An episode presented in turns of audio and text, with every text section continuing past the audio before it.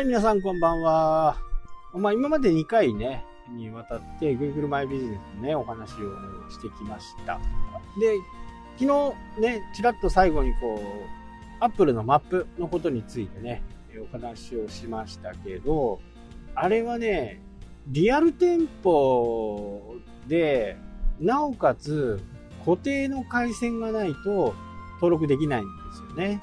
なのでやってる人が少ないと。Google みたいにね、勝手にユーザーがそのスポットを作ることはできないんですよね。なので、充実していかないと。Apple のマップに関して、お店側がね、興味を示していないということでもあるのかなというふうに思いますけど、まあできればね、Apple の方も登録しておいた方がいいかなというふうには思いますね。まあ、こういうサービス、ロケーション的なね、サービス、いろいろありましたけど、まあ、今もね、えー、Yahoo ロコとかありますけどね、やっぱりもう、断然 Google がもう人気がナンバーワンですしね、レポートも送られてきます。毎月に1回ね、何人の人が見て、何人の人が検索して、で、何人の人が電話をかけて、何人の人が経路からね、えマップを使ってお店に来たかというふうなこともね、全部レポートにして書いてくれる、あの出してくれるんですよね。で、これを、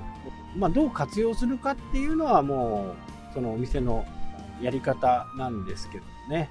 ただそれをこう見ていけばね、こんなに人が見てるんだとか、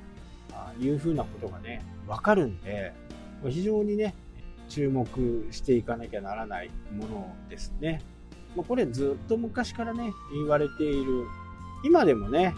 マップ検索みたいなものでの上位表示をさせますよ、みたいな業者さんいますけどね。まあ、そんなところにね、お金を払うぐらいであれば、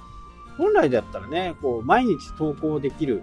ものがあれば、毎日投稿したに、こうしたことはありません。でも、その投稿したものっていうのが、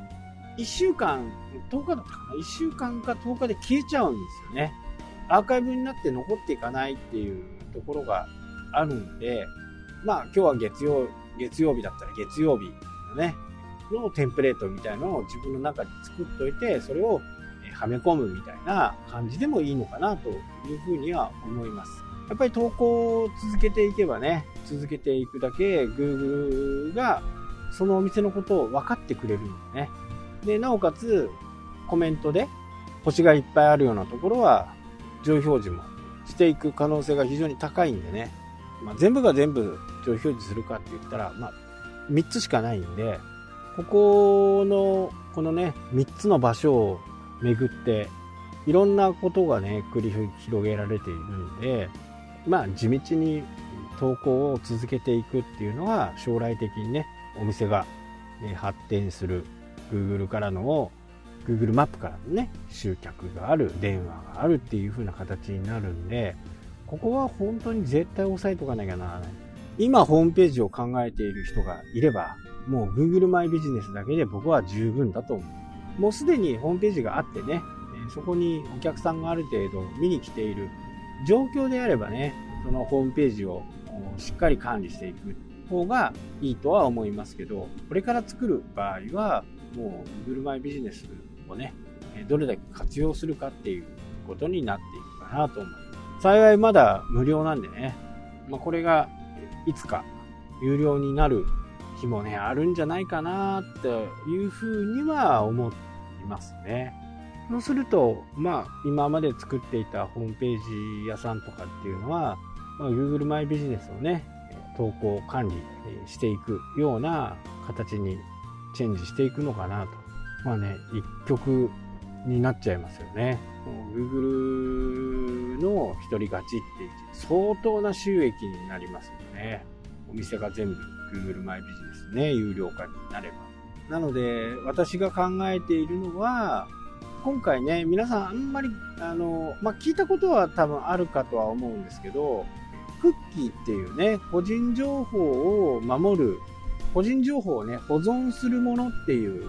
ものがあるんですよね。よく、あのいろんなサイトに行くとね、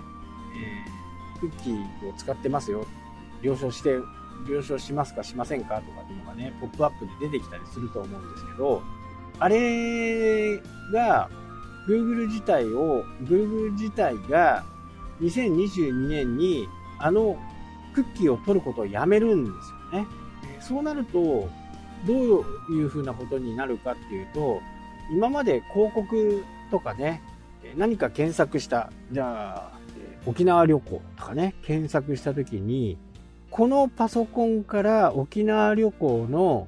ことを調べたよっていうのが、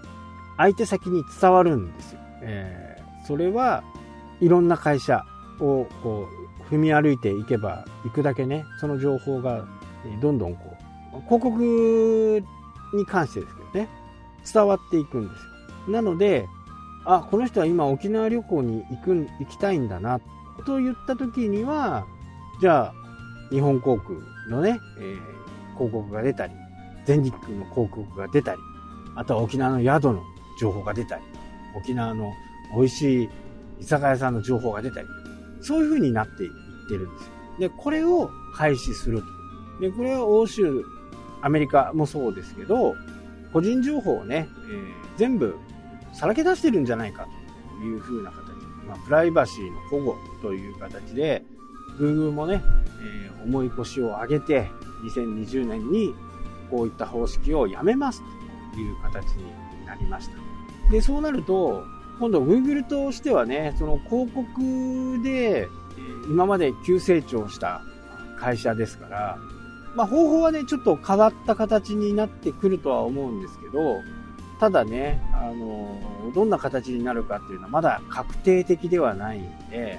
そこの部分の広告を見て何かが売れるとかっていうことがね、ちょっと少なくなるんじゃないかなというふうにね、思います。そうなった時に、ちょっと収益が下がってくるんじゃないかな。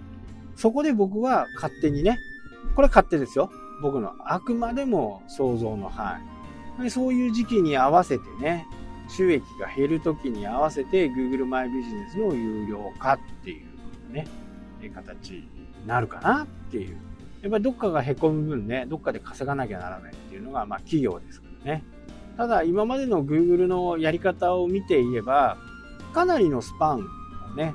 持たせてくれます。1年後とかね、2年後とか、いう風な形で、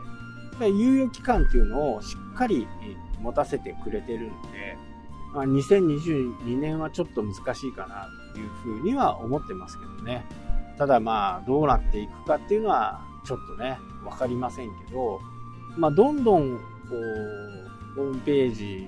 を持ってね、えー、仕事をしていけば、費用がどんどんかかっていくと。まあ、Google マイビジネスにお金を払い、ホームページにお金を払いっていう風な形になっていくのかな。まあ、その分ね、今まで従来のね、広告っていう、なんかチラシという選択肢がどんどんなくなっていってるのかなというふうにはね、感じますけど、ただ、地域的にはね、まだまだチラシが有効的な地域もすごくあるんで、まあ僕がね、住んでるような田舎暮らしのところなんていうのはもう、やっぱり絶大の効果がありますからね。そういうところに関してはまだまだ、ホームページのね、有効性っていうのは感じられないかもしれないんですけどね。まあ今後どうなっていくかっていうのをね、じっくり見極めながら、ただ、Google マイビジネスっていうのは、本当にね、あの、